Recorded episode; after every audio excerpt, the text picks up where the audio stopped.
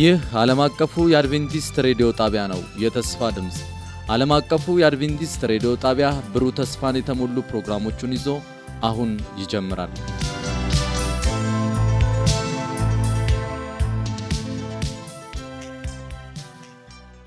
በጌታ የተወደዳችሁና የተከበራችሁ አድማጮቻችን እንደምን አላችሁልን? ይህ ፕሮግራም ከዓለም አቀፉ አድቬንቲስት ሬዲዮ ዘውትር በዚህ ሰዓት ወደ እናንተ የሚደርስ ነው።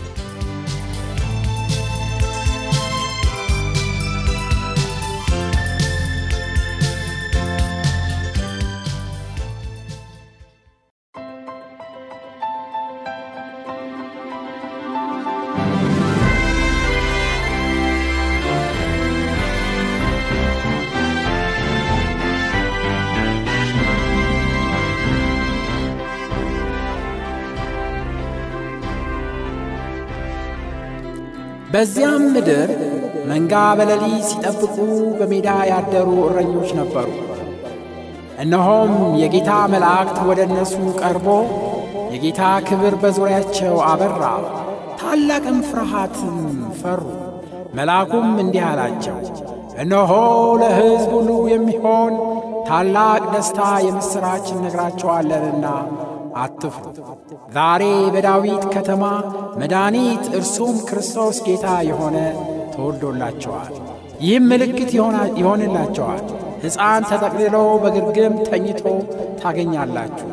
ድንገትም ብዙ የሰማይ ሰራዊት ከመላእክቱ ጋር ነበሩ፣ እግዚአብሔርንም እያመሰገኑ ክብር ለእግዚአብሔር በአርያም ይሁን፣ ሰላምም በምድር ለሰው በጎ ፍቃድ አሉ።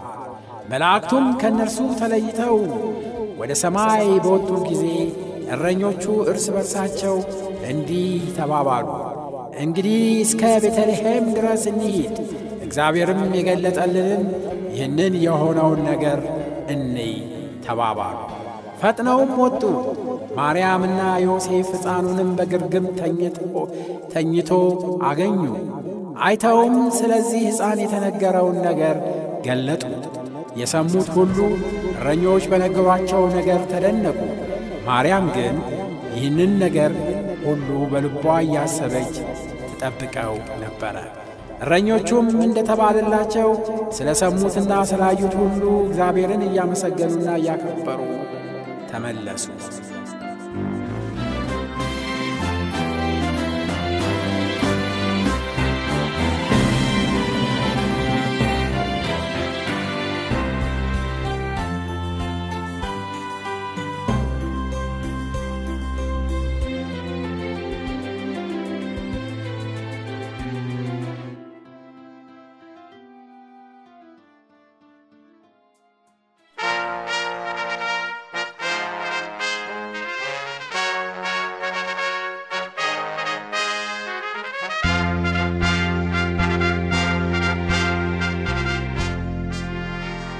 በጌታ የተወደዳችሁና የተከበራችሁ አድማጮቻችን እንደምን አላችሁልን?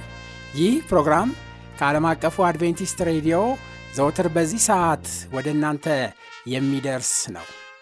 ከዛሬ ጀምሮ በተከታታይ በሚኖረን ቆይታ ዘመኑን እንዋጅ በሚል ርዕስ ወቅታዊ መልእክቶችን በአገልጋይ ኤፍሬም ዳዊት አማካኝነት ይዘንላችሁ ቀርበናል። በዝግጅቱ እጅግ እንደምትባረኩ እናምናለን። ለሚኖራችሁ ጥያቄና አስተያየት በስልክ ቁጥር 0938 67 50 24 ወይም በ0910 82 81 82 ላይ ብትደውሉልን እንዲሁም በመልእክት ሳጥን ቁጥር 145 ላይ ብትልኩልን ልናስተናግዳችሁ ዝግጁ መሆናችንን እንገልጽላቸዋለን። አሁን ወደ ዝግጅቱ እናምራ።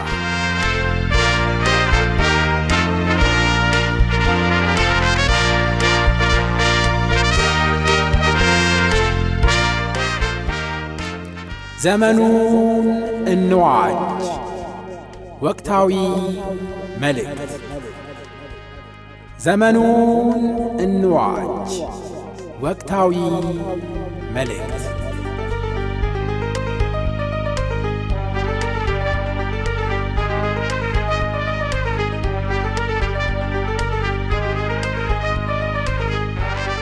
ይህ ለምንድን ነው እግዚአብሔር ሆይ አንተ ሳትፈቅድ መቼም ቢሆን ነገር የለም። በስምህ ተናግሯል። የተናገረው ሆኗል። ታምራቱ ተፈጽሟል።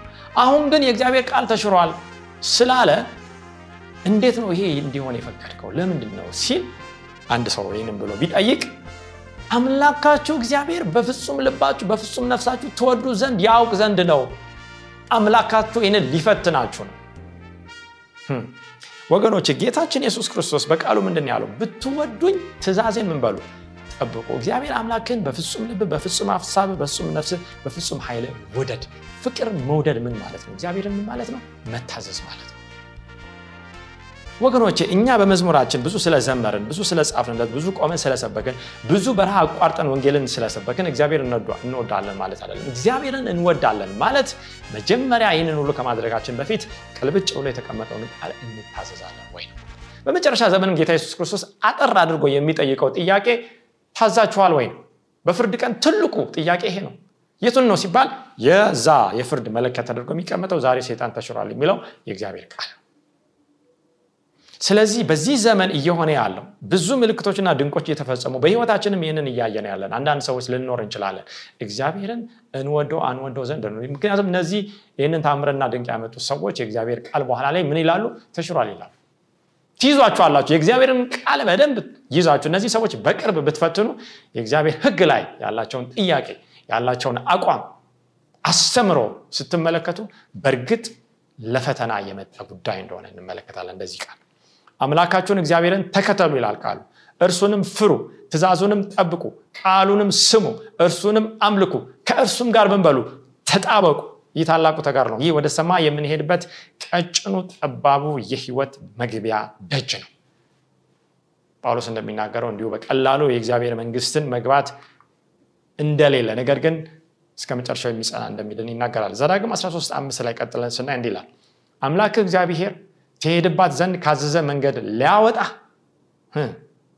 ከግብፅ ምድር ካወጣችሁ ከባርነትን ቤት ካዳናችሁ ከአምላካችሁ ከእግዚአብሔር ሊያስታችሁ ተናግሯል እና ያ ነቢይ ወይ ያ ህልም አላሚ ይገደል እንዲሁም ክፉውን ነገር ከመካከል አርቅ ነው የሚለው።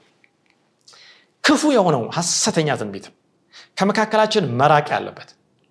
ይሄ ሐሰተኛ ነቢይ የተላከው ታምራትና ድንቅ ያደረገው በኋላ እንደምንመለከተው ከሰማይ እሳት እስኪወድ ድረስ ይቀጥላል። እግዚአብሔር እንድንሄድ ካዘዘን ትእዛዝ ሊያወጣል ወገኖች የተጋድለው ዋናው ማዕከል አሁን እግዚአብሔርን እናምልክ አናምልክ እንወድ አንወድ። የምናውቀው ከእግዚአብሔር ቃል ከህጉ የተነሳ ይህ ነው ትልቁ አሁን መፈተኛ የታማኝነት መለኪያ የሆነው በዚህ ዘመን። ከግብፅ ምድርም ወይም ከባርነት ከኃጢአትም ያወጣንን አምላክ ከኛ ሊለይ የተላከ መልእክት ነው። ያንን መቃወም ያስፈልጋል። ሶስተኛው የእግዚአብሔር እውነተኛ መልእክተኞችን ካልሆኑት የምንለየው መልእክቱን ውሸት የሆነ እውነት የምንለየው መንፈሳዊ ፍሬ በመፈተን ነው። የእግዚአብሔር ቃል ማቴዎስ 7 15 እንዲላል የበግ ለምድ ለብሰው ከሚመጡባችሁ በውስጣቸው ግን ነጣቂዎች ተኩላዎች ከሆኑ ከሐሰተኞች ነቢያቶች ምን በሉ? ተጠንቀቁ። እንግዲህ የበግ ለምድ አለ ከላይ ይለብሳል ነገር ግን ውስጡ ምንድን ነው በግ አይደለም። ስለዚህ እንደ በግ የጨወ ሁሉ ወገኖች በግ አይደለም ማለት ነው። ተኩላም የበግን ልብስ ለብሶ ለምድን ወይም ቆዳ ለብሶ እንደ በግ ሊጮው ይችላል። ነገር ግን በቃሉ ስንለየው ምንድነው ውስጡ? ነጣቂ ተኩላ ነው። እንዴት እናውቃለን? ጌታ ሆይ ብንል ከፍሬያቸው ታውቋቸዋላችሁ። መንፈሳዊ ፍሬ። ከእውነተኛው ከእግዚአብሔር መንፈስ መሞላት የተነሳ የሚመጣ ፍሬ። ከእሾ ወይም ከቁርንችትስ በለስ ይለቀማልን? እንዲሁ መልካም ዛፍ ሁሉ መልካም ፍሬ ያደርጋል። አያችሁ ዋናው ግንዱ ነው። ከወይኑ ግንዱ ጋር ተጣብቀዋል ወይ እነዚህ ሰዎች? ዋናው ከታች የተሰራው ወይም የተዘረጋው ስር ነው። ስሩ በእግዚአብሔር አለት ላይ ተመስርተዋል ወይ? በክርስቶስ ላይ ቆሟል ወይ ክፉም ዛፍ ክፉ ፍሬ ያደርጋል ይላል። እና ከላይ ያለውን ብቻ አይተን አንቀበል ነው። ከላይ ያለውን ብቻ ሰምተን አንቀበል ነው። እንግዲህ መንፈሳዊ ፍሬ በገላትያ አምስት ላይ ቁጥር ሀያ ጀምሮ ስታዩ ታገኙታላችሁ። የመጀመሪያው ፍቅር ነው። ሰላም ደስታ ያለ ይቀጥላል። ፍቅርም እንደሆነ ተመልክተናል። ብትወዱኝ ትእዛዜን ጠብቁ። እግዚአብሔርን መውደድ በፍጹም ሀሳብ በፍጹም ልብ በፍጹም ነፍስ በፍጹም ኃይል መታዘዝ ማለት ነው። ምክንያቱም እግዚአብሔር ላስቀመጠው ፍቃድ ሁሉ የማንታዘዝ ከሆነ እግዚአብሔርን እንዴት እንደምንወደው እንዴት እናውቃለን? ሌላ ምንም መለኪያ የለው ለፍቅር ትልቁ መለኪያ principle ኡ መርሁ ምንድን ነው መታዘዝ። ስለዚህ ያ መልእክት ያ የመጣ መልእክት ወይም መልእክተኛው በዚህ ፍሬ የበለጸገ ነው ወይ? እግዚአብሔርን በመታዘዝ ፍቃዱን በመታዘዝ እነዚህን ነገሮች መፈተን ያስፈልጋል ማለት ነው። በማቴዎስ 7 15 20 የእግዚአብሔር ቃል ሲቀጥል እንዲህ መልካም ዛፍ ክፉ ፍሬ ማፍራት ወይም ክፉ ዛፍ መልካም ፍሬ ማፍራት አይቻሉም መልካም ፍሬ የማያደርግ ዛፍ ሁሉ ምን ይላል? ይቆረጣል አያችሁ? ወደ እሳትም ምን ይላል? መጨረሻው ይጣላል። ስለዚህም ከፍሬያቸው ታውቋቸዋላችሁ። ፍሬን ለመለየት ጊዜ እንወስዳለን። ዛሬ የሩጫ ጊዜ ነው። በመንገድ ዳርም የሚሰሩ ምግቦች እነዚህ fast food የሚሉትም ማስተዋል ሰው ምግብ እንኳን በስነ ስርዓት ቀስ ብሎ አብስሎ ለሰውነት የሚጠግንን ነገር ለመመገብ ጊዜ የለውም። ሩጫ ነው ስራ ነው ትምህርት ነው የትዳር የልጆች የቤተሰብ ጉዳይ ነው ቢያስጨንቀው። ብዙ ጊዜ ቆም ብሎ የእግዚአብሔርን ቃል መርምሮና ፈት ነው በዛ ላይ ተክዞ ጸልዮ ተንበርክኮ እግዚአብሔርን እንዲገልጥለት እውነቱን የሚወስድ ጊዜ ጊዜን የሚወስድ በዚህ ዙሪያ የሚያጠነጥን ማን ነው ወገኖች ዛሬ ራሽ ራሽ ሩጫ ሩጫ ሩጫ የበዛበት ምድር ነው። ነገር ግን በእግዚአብሔር መንግስት እንዲህ አይነት ነገር የለም። እግዚአብሔር የትዕግስት አምላክ ነው። እግዚአብሔር የእርጋታ አምላክ ነው። እግዚአብሔር የሰላም አምላክ ነው። የውከት አምላክ አይደለም እግዚአብሔር ግልጽ የሆነ ቅልብጭ ያለውን ቃል የሰጠን። ግራ መጋባት በሱ ዘንድ የለም። ጊዜ ይሰጠናል ዛሬ መሮጥ አያስፈልግም። በተለይ ከሰባቱ ቀን አንደኛውን በተለየ ሁኔታ ከእግዚአብሔር ቃል ጋር ጊዜ እንድንወስድ ከእርሱ ጋር ጊዜ እንድንወስድ ሰባተኛውን ቀን ሰንበትን ሰጥቶናል። ይህንን ስለሚያውቅ እግዚአብሔር ቆም ብለን ከአዙሪታችን ከሽክርክራችን ወጣ ብለን ጊዜ እንድንወስድ ማለት ነው። እንግዲህ መንፈሳዊ ፍሬን በምንመለከትበት ጊዜ በማቴዎስ አራት ቁጥር ስምንት ቅድም መግቢያ ላይ ያስቀምጥ ነው ሰይጣን ፈታኝ ክርስቶስን መጥቶ በሚፈትንበት ጊዜ የተናገረውን እንመለከታለን።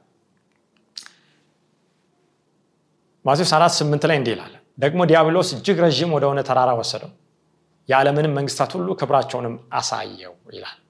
ወገኖች መጀመሪያ ሴጣን የሚያደርገው ማሳየት ነው።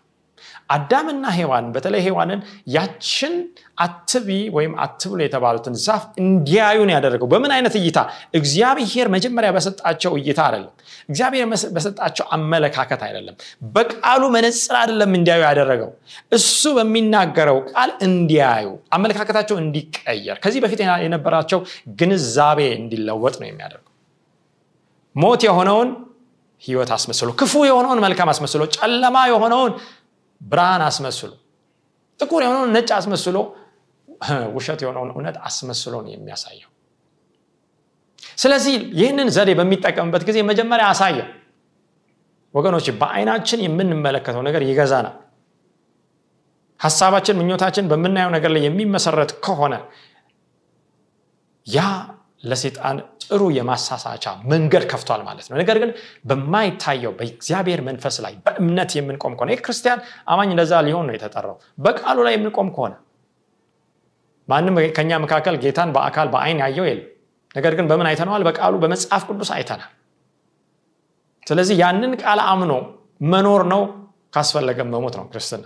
አሳየው። ከዛ በኋላስ ወድቀህ ብትሰግድልኝ ይህን ሁሉ እሰጥሃለው ወገኖችን እንግዲህ ዛሬ በብዙ ስክሪኖች እኛም በአይናችን በተለያዩ ከተሞች በዓለም ታዋቂ በሆኑ ስፍራዎች ሰዎች ሄደው የሚያዩት ነገር አለ። ነገር ግን ሰይጣን የዓለምን ሀብት የአንድ ከተማን የአንድ ሀገር አይደለም። በተለይ በዛ ዘመን በወርቅ ያቆጠቆጡ ታላላቅ የሆኑ ህንፃዎችን ቤተ መንግስቶችን ከተማዎችን ሀብትን ነው ያሳየው። ምን በልልኝ ግን ወድቀ ምን በልልኝ ስገድልኝ። ዛሬ ክርስቶስ ኢየሱስ ይህን እንዳሸነፈው እናውቃለን። ያን ጊዜ ኢየሱስ ሂድ አንተ ሰይጣን ለጌታ ለአምላክ ስገድ እርሱንም ብቻ አምልክ ተብሎ ተጽፏል አለው። አያችሁ? ሰይጣን የዚህ ዓለም ሀብት ዝና እና ብልጽግና ሰባኪ የሆነ ሐሰተኛ ነቢይ ነው። ዛሬ ለሰዎች የሚሰበከው ትልቁ ስብከት ማለት ነው? ግልጽ የሆነው የእግዚአብሔር ቃል ነው። ግልጽ የሆነው የእግዚአብሔር የቃሉ የህጉ ስታንዳርድ ወይም መርህ መመሪያ ነው። የሰማይ ባህሪ የእግዚአብሔር ማንነት የህይወት ነጸብራቅ ያ በህይወታችን እንዲታይ ነው የሚሰበከው? ባህሪያችን እንዲገነባ ነው የሚሰበከው? ወይስ የዚህ ሀብት ስለ ጤና ስለ ብልጽግና ስለ ዝና ስለ ድሎት ስለ ቤት ስለ መኪና ስለ ብር ስለ ዶላር ስለዛ አለ ወይ የሚሰበከው? ወድቀ ብትሰግድልኝ ይህንን እሰጥሃል ወገኖች እውነቱ ዛሬ ሰዎች ለሰይጣን ከመስገዳቸው እየተነሳ ምንም እርካታ የሌለውን ሀብት ለማጋበስ በስግብግብነት በንፉግነት በራስ ወዳድነት ሩጫ ላይ ናቸው። ይሄ ነው የቴሌቪዥን መስኮቶችን አጨናንቆ ያለው መልእክት። ያን ጊዜ ኢየሱስ ሂድ አንተ ሰይጣን ለጌታ ለአምላክ ስገድ እርሱንም ብቻ አምልክ ተብሎ ተጽፏል የእግዚአብሔር ቃል በያዕቆብ ምዕራፍ አራት ላይ ለእግዚአብሔር ተገዙ ይላል። ዲያብሎስን ተቃውሞ ከእናንተ ሸሻል? ወደ እግዚአብሔር ቅረብ ወደ እናንተ ይቀርባል። ምን ማለት ነው? የእግዚአብሔር መገኘት ባለበት ሰይጣን ይንቀጠቀጣል ይፈራል እኛ በእግዚአብሔር መገኘት ውስጥ እንዴት መኖር እንችላለን? ለሱ ሀሳብ ስንገዛ እግዚአብሔር ከኛ ጋር ይሆናል። እግዚአብሔር ባለበት ሰይጣን ሊኖር አይችልም። ያኔ ሰይጣንን ተቃወምን ማለት ነው። ሸሸ ማለት ነው። ራቀ ማለት ነው።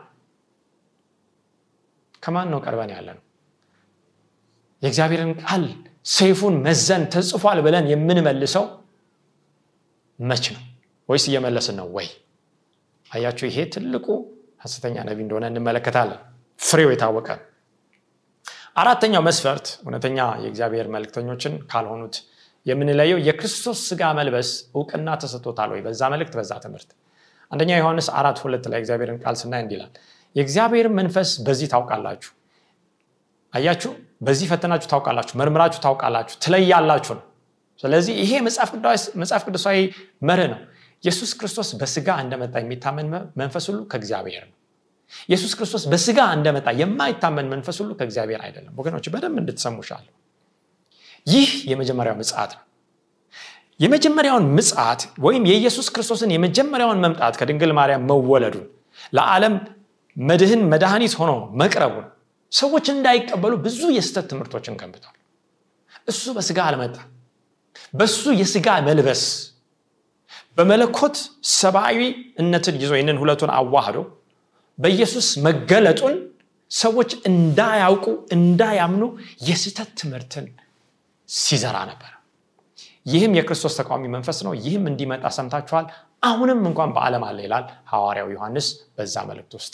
ዛሬስ ሁለተኛውን ምጽት ለማሳሳት የመጀመሪያውን ምጽት ለማሳሳት ሰዎች እንዳያውቁ የስተት ትምህርትን በመገንባት እንደሰራ ሁሉ የሁለተኛውንም ምጽት ሰዎች እንዳያውቁ በመስራት ሐሰተኛው ነቢይ በዚህ ዙሪያ ትምህርቶችን ገንብቷል። በሐሰተኛ ነቢያት ውስጥም ይህን ነው የምታዩት። ስለ ዳግም ምጽቱ ምንድን ነው የሚያስተምሩት? ስለ መጀመሪያው ምጽቱ ምንድን ነው የሚያስተምሩት? ጌታችን ኢየሱስ ክርስቶስ በዚህ በዳግም ምጽቱ ብዙ የስተት ትምህርቶች እንደሚመጡ ተናግሯል። ምልክቶችን ተናግሯል ወገኖች ሴጣን ያኔ መጀመሪያ ምጽት ላይ የነበሩ ሰዎችን በሰው ልጅ አመጣጥ ላይ በእግዚአብሔር ልጅ አመጣጥ ላይ ስጋ በመልበሱ ላይ የስተት ትምህርቶችን ከገነባ አንድ አይነት ስትራቴጂ ደግሞ ዳግም ምጽት ላይ እንዴት እንደሚመጣ በተለይ እንዴት እንደሚመጣ እግዚአብሔር ቃል ያስቀመጠውን በማሳሳት ብዙዎችን ወደ ጥፋት እየመራ ነው። ለዚህ ነው የድብቅ ንጥቀት secret rapture የሚለውን ትምህርት ያቋቋመው በራዕይ ዮሐንስ ምዕራፍ አንድ ላይ ጌታችን ኢየሱስ በሚመጣበት ጊዜ አይን ሁሉ ያየዋል የወጉትም ያዩታል ተብሎ ተጽፏል። በሐዋርያ ስራ ምዕራፍ አንድ ላይ ስንመለከት እነዛ የገሊላ ሰዎች ሐዋርያት ጴጥሮስ ጌታችን ወደ ሰማይ በሚሄድበት ጊዜ አንጋጠው አዝነው በሚተክዙበት ጊዜ መላእክቶች መጡና እናንተ የገሊላ ሰዎች ለምን ወደ ሰማይ ትመለከታላችሁ? አሁን እሱ እንደሄደ እንዳያችሁ ሲመለስ ትመለከታላችሁ። ልክ እንደዚሁ ይመጣል በድብቅ ለተወሰኑት ይመጣል ለሌሎች አይመጣም የሚል ትምህርት የለም። ኬት መጣ ይህ ትምህርት? አያችሁ ይሄ ብዙሃኑን ለማሳት በሴጣን የተፈጠረ የተፈለሰፈ የስተት ትምህርት። በመታየት ልክ አንድ መብረቅ በሚበርቅበት ጊዜ ከምዕራብ ወደ ምስራቅ እንደሚታይ አይን ሁሉ የሚያይ ያየዋል ያንን መብረቅ። ጌታችንም በሚመጣበት ጊዜ በድብቅ አይደለም ለሁሉም እየታየ ነው የሚመጣው። ነገር ግን ቤተክርስቲያን በድብቅ ትነጠቃለች የሚለውን ሴጣን ያስተምራል። የሚድኑ ብቻ ናቸው ጌታችን ሲመጣ የሚያዩት። ሌላው ግን በምድር ላይ ምን ይላል? በህይወት ይቀጥላል ይላል ሴጣን ጌታችን በሚመጣበት ጊዜ ይህ መጽሐፍ ቅዱስ ላይ የለም። የእግዚአብሔር ቃል በጴጥሮስ ሲናገር በተለይ ጌታችን ኢየሱስ ክርስቶስ በሚመጣበት ጊዜ እች ምድር በእሳት እንደምትጠፋ ይናገራል። ወይም ያ ቅድስናው ያ በአባቱ ክብር ከሰማይ መላእክት ጋር የሚመጣው መምጣቱ በምድር ላይ እንደገና ህይወት የሚያስቀጥል አይደለም የዳኑትን ከእሱ ጋር አንድ ሺህ ዓመት ያንክሳል ምድር ግን ምድረ በዳ ትሆናለች ባዶ ትሆናለች። ለዛ ነው ሰይጣን በምድረ በዳ ለአንድ ሺህ ዓመት በምድር ላይ የሚታሰረው። ያ የሚፈትነው ሰው የለም የሚያሳስተው ሰው የለም ኃጢአት የሚያሰራው ሰው የለም። ሰይጣንና መላእክቱ ብቻቸውን የሰሩትን ስራ ወደኋላ እንዲመለከቱ የሚደረግበት ዘመን ነው እንጂ ህይወት በምድር ላይ ለሰባት ዓመት ይቀጥላል የሚለው ትምህርት ጌታችን ከመጣ በኋላ የቱ ጋ ነው የተነገረው? የለም። ጌታችን በመምጣቱ ብርሃን በአፍ ውስጥ ትንፋስ የሚያጠፋው ክፉ ያስተማረው ትምህርት ነው። ብዙ ጊዜ ዳግም ምጽአቱ ላይ ክርስቲያኖች ምንም አይነት ምን አዩ ፈተና አያዩም ችግር አያዩም መከራ አያዩ ምጽአቱ ከሆነ በኋላ ሰባት ዓመት ቅዱሳን ከክርስቶስ ጋር በሰማይ ሆነው ሰባት ዓመት አይደለም አንድ ሺህ ዓመት ነው የሚነግሱት ምድር ላይ ግን እነዚህ ደግሞ የቀሩ ሰዎች ሀሳዊ ክርስቶስ ያ አውሬ በሰለሞን መቅደስ በኢየሩሳሌም ይገለጥና ያሳድዳቸዋል። ያኔ በመከራ የሚድኑ ይሆናሉ በሴፍ የሚድኑ በእሳት የሚድኑ ይሆናሉ። ክርስቲያኖች መከራ ያቸውም ያመልጣሉ ነው።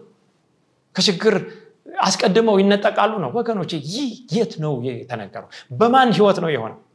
የእግዚአብሔርን ቃል ስንመለከት እና አብርሃምን ስንመለከት ከተጠሩ በኋላ ብዙ ችግር አሳልፏል ተስፋ የተገባላቸው ምድር እስኪገቡ ድረስ። እነ ዮሴፍን እንመልከት። ዮሴፍ በወንድሞቹ ተሸጠ ወደ ግብፅ ባሪያ ሆኖ ሄደ። ከዛ በኋላ የጲጢፋራ ሚስት በሐሰት ከሳው እስር ቤት ወረደ። መከራ አየ። የግብፅ ጠቅላይ ሚኒስተር ከመሆኑ በፊት መጀመሪያ ባሪያና እስረኛ መሆን ነበረበት በወይኔ ዛሬ ተፈጥሮን ብናይ ልጅ ከመወለዱ በፊት እናት ምን ትላለች? ታምጣለች። ምጥ ይቀድማል። ብዙ ጊዜ ከመከራ በፊት መዝሙር አይመጣም። ከመከራ በኋላ ከችግር በኋላ ምክንያቱም ችግርና መከራን ሞትን ሰውን ማጣትን መታመምን በሽታን አንድ ነገርን ማጣትን የተመለከቱ ሰዎች ናቸው መዝሙር የሚዘምሩት። የሙሴንና የበጎን መዝሙር ለመዘመር ካስፈለገ ልክ እንደ ሙሴ እንደ በጎ ማለፍ ያስፈልጋል። ሙሴ ከእግዚአብሔር ህዝብ ጋር መከራን መቀበል መረጠ ይላል መጽሐፍ ቅዱስ። የፈርዖን የልጅ ልጅ ከመባል ይልቅ በእምነት የማይታየውን ተመልክቷልና ያንን ሊገባበት ያለውን ከተማ ርስ ተመልክቷል። ጌታችን እንመልከተው። ከዙፋን በፊት ምንድን ነው የቀደመው? መስቀል ነው ከዛ ከአክሊል የክብር አክሊል ከመያዙ በፊት የሸ አክሊልን ነው የለበሰው። ሐዋርያትን እነ ጳውሎስን ነቢያቶችን እንመልከት። እነ ጴጥሮስን ተሰይፈዋል እነዚህ ሰዎች። በብዙ መከራ ወደ እግዚአብሔር መንግስት ልንገባለን ይላል ጳውሎስ። አያችሁ ዳግም ምጽአቱን በማሳሳት ሰይጣን በሐሰተኛ ትንቢትና በሐሰተኛ ሐዋርያት ትምህርት ሊያሳስተን አይገባም። ዕብራውያን 12 2 ዕብራውያን 12 2 እንዲህ ይላል እርሱ ነውርን ንቆ በፊቱም ስላለው ደስታ በመስቀል ታግሶ በእግዚአብሔር ዙፋን ቀኝ ተቀምጧል። አያችሁ? ነውርን ንቁ። ከነውር ከኃጢአት ከፈተና ጋር ተጋፍጦ በፊቱም ስላለው ደስታ በመስቀል ላይ ታግሶ መከራን ተቀብሎ መጨረሻ ላይ ነው ወደ እግዚአብሔር ዙፋን ወደ ቀኙ የሄደው። እኛ ክርስቲያኖች ከሆንን የክርስቶስን መንገድ ነው የምንከተለው። ሌላውን የምንከተል ከሆነ ሌላው እንደሰበከ ቀቢፀ ተስፋ አጉል ተስፋን ተስፋ ልናደርግ እንችላለን በራይ 13 11 ላይ ይህ ሐሰተኛው ነቢይ በዚህ አይነት ሁኔታ ተገልጧል። ትምህርቱን ሰብሰብ እያደረግን ወደ መጨረሻው ስንሄድ ሌላም አውሬ በምድር ሲወጣ አየው ይላል። መጀመሪያውን አውሬ ከባህር ሲወጣ ሐዋርያ ዮሐንስ ከቁጥር አንድ ጀምሮ ተመልክቷል። አሁን ሁለተኛው አውሬ ነው። የበግ ቀንዶችን የሚመስሉ ሁለት ቀንዶች ነበሩት እንደ ዘንዶ የሚናገር ነበር። ይህ አውሬ የበግ ቀንዶች የሚመስሉ የበግ ቀንዶች አሉት አይልም። አስመሳይ ነው። ማንን አስመሳይ? በግን አስመሳይ። ሐዋርያው ማን ነው መጥመቁ ዮሐንስ ጌታችን የሱስ ክርስቶስ ወደ ዮርዳኖስ ወንዝ በሚመጣበት ጊዜ እነሆ የዓለምን ኃጢአት የሚያስወግድ የማን በግ? የእግዚአብሔር በግ ብሎታል። በእርግጥ በብሉ ኪዳንም የሚሰዉ በጎች ሁሉ የሚያመላክቱት ይህንን በግ ነበረ። በኋላም እንደ በግ በሸላቶቹ ፊት እንደሚታረድ በመስቀል በቀራኒው ኮረብታ ላይ የታረደው እና ያንን የበግ ባህር የዋህነት ትሁትነት ትግስትን እግዚአብሔርን ማመንን ባህር ያየንበት የእግዚአብሔር በግ ኢየሱስ ነው ይህ አውሬ ግን በግ ይመስላል ወገኖቼ። አውሬ ነው ግን ማንነቱ። እንደውም በኋላ እንደምን ይናገራል? እንደ ዘንዶ ይናገራል። በተለይ ይሄ ሁለተኛው አውሬ የሚሰራውን ስራ በክርስትና ስም ማለት ነው በበጉ ስም ማለት ነው። አያችሁ? ሐሰተኛ ነቢ ከብሎ ኪዳን ጀምሮ ተመልክተናል። በእግዚአብሔር ስም ቢናገር ነው የሚለው። በኋላም ጌታ ሆይ በስምህ ትንቢት አልተናገርንም ምን ስለዚህ በበጉ ስም በበጉ አምሳል ይሰራል። ነገር ግን ውስጡ ምንድነው? ነጣቂ ተኩላ ነው አውሬ ነው እንደ ዘንዶ ነው የሚናገረው። ሐሰተኛ ነቢ ነው የሐሰተኛው ነቢ መንፈስ እነዛን የተናገርናቸውን ቅድም ያየናቸውን ሁሉ በሙላት በምድር ላይ ይህንን መንፈስ ለሐሰተኛ ነቢያትም የሚያከፋፍለው ማለት እንችላለን። እነሱንም ተቆጣጥሮ የሚሰራ 13 13 እንዲላል ራይ እሳትንም እንኳን ከሰማይ ወደ ምድር በሰው ፊት እስኪያወርድ ድረስ ታላላቆችን ምልክቶች ያደርጋል። በአውሬውም ፊት ያደርግ ዘንድ ከተሰጡት ምልክቶች የተነሳ በምድር የሚኖሩትን ምን ይላል? ያስታል። ወገኖቼ አውሬ የሚለውን በሌላ ክፍልም እንመለከተዋለን። መንግስት ነገር ግን ይህ መንግስት የምን ስራ ነው የሚሰራው? የፖለቲካ ስራ ብቻ አይደለም። የመጀመሪያውም ከውሃ የወጣው በራይ ምዕራፍ 13 ቁጥር 1 እስከ 10 ድረስ የምናየው አውሬ መንግስት ነው። የመጀመሪያውም አውሬ ፖለቲካዊ እና ሃይማኖታዊ ባህር ያለው ሁለተኛውም አውሬ ፖለቲካዊ መንግስት ነው አውሬ የሚለው በዳንኤል ምዕራፍ ሰባት በተለያዩ ስፍራዎች መንግስት እንደሚወክል የእግዚአብሔር ቃል በግልጽ ያስቀምጣል። ከዛ በኋላ ግን ተአምራትን ያደርጋል ድንቅን ያደርጋል ምልክትን ያደርጋል። አያችሁ እሳትን እንኳን ከሰማይ ወደ ማውረድ መንግስትና ሃይማኖትን የያዘ ክርስቲያን የሚል መንግስት ወይም የበግ መልክን የያዘ መንግስት በተለይ ከውሃ ሳይሆን ከምድር የወጣው ማለት ነው? ከውሃ የወጣው እንግዲህ ውሃን በራይ ምዕራፍ 17 ቁጥር 15 ስንመለከት ያያቸው ውሃዎች አዛብ ቋንቋ ወገኖች ነገዶች ናቸው ህዝቦች ናቸው ይላል። እንግዲህ ውሃ ብዙ ህዝብ ያለበትን ስፍራ የሚወክል እንደሆነ እንመለከታለን። በዳንኤል ምዕራፍ ሰባትም እነዚ አውሬዎች ከውሃ ሲወጡ ዳንኤል ተመልክቷል። ከምድር የሚወጣው ግን አውሬ ይህ ህዝብ ብዙ ችምችም ያለ ህዝብ ከሌለበት ስፍራ የሚወጣ ነው ወገኖች ይህንን መስፈርት ይዘን በኋላ እንመለከታለን። ይህ የሚወክለው ፕሮቴስታንት አሜሪካን ነው። በተለይ ክርስቲያን ነኝ ክርስትናንም በዓለም ላይ አስፋፋለሁ እውነተኛውን መንገድ አሳያለሁ የምትለው በዓለም ላይ ብዙ ሚሽነሪዎችን በመላክ የምትታወቀው አሜሪካ ናት። ነገር ግን አሜሪካ ዛሬ የክርስትና እምነትን ይዣለሁ። አባቶቼ በእግዚአብሔር ህግ ላይ ተመስርቶችን ምድር አቋቁመዋል። ህገ መንግስታችን የእግዚአብሔርን ቃል መሰረት ያደረገ ነው ቢሉም እንደምን እየተናገረ ነው ያለው? በምድር ላይ ማን ነው የአቻ ጾታ ጋብቻን በማስተዋወቅ እርኩሰትን በማስተዋወቅ? በአሜሪካ ከፍተኛ ፍርድ ቤት ጠቅላይ ፍርድ ቤት Supreme Court ህግን በማውጣት። ምክንያቱም መንግስት የሚናገረው በምንድን ነው። በህጉ በድንጋጌው ነው። በህዝብ ተወካዮች ምክር ቤት ጸድቆ በሚወጣው ህግ ነው። ስለዚህ እንደ ዘንዶ እየተናገረ ያለ ለዓለም ይህንን እየተናገረ ያለ መንግስት እንደገናም ደግሞ ሃይማኖትን የያዘ ይሄ በክህደት ውስጥ ያለው ፕሮቴስታንት አሜሪካ እንደሆነ እናውቃለን። ይህ ሐሰተኛው ነቢይ በእሱ መንፈስ ዓለምን ያስታል ብዙዎችም ይህንን መንፈስ ነው የሚከተሉት። ታላላቅ ምልክት ያደርጋል እሳት እስከ ማውረድ ድረስ። እንግዲህ የእግዚአብሔር ነቢይ ነቢዩ ኤልያስ ስለ እሳት ስናወራ በብሉ ኪዳን በተለይ በአንደኛ ነገስት 17 18 ጀምራችሁ ስታዩ የቴስቢያዊን ኤልያስን ታገኛላችሁ። እና በዛ በቀርሜሎስ ተራራ ላይ እግዚአብሔር አምላክ ከሆነ ወይም በዓል አምላክ ከሆነ ለአንዳቸው ስገዱ በሁለት ሀሳብ አታንክሱ ካለ በኋላ እግዚአብሔር ዛሬ ማን እንደሆነ ይታወቅ ስለዚህ እኔም ጸል ያለው እነዛ የሚጸልዩ በእሳት የሚመልሰው እሱ አምላክ ተብሎ ይጠራ የሚለውን ነው ያስቀምጠ ስለዚህ ኤልያስ በጸለየበት በትንሽ ሰከንድ ጸሎት እግዚአብሔር መልሱን ሰጠ። እነዛ ሐሰተኛ ነቢያት ቀኑን ሙሉ ጮሁ ምንም የሚሰማ ድምፅም የለም ወፍም የለም። የእሳት የተጫረ አንድ ነገር እንኳን የለም። እንኳን እሳት የተወደዳችሁ አድማጮቻችን ስለነበረን የመባረክ ጊዜ እግዚአብሔርን እጅግ አድርገን እናመሰግናለን። በሚቀጥለው ጊዜ የዚህን ተከታይ ክፍል ይዘንላችሁ እስከምንቀርብ ድረስ የእግዚአብሔር ጸጋና በረከት ከሁላችሁ ጋር እንዲሆን ምኞታችንና ጸሎታችን ነው። ደና ሁኑ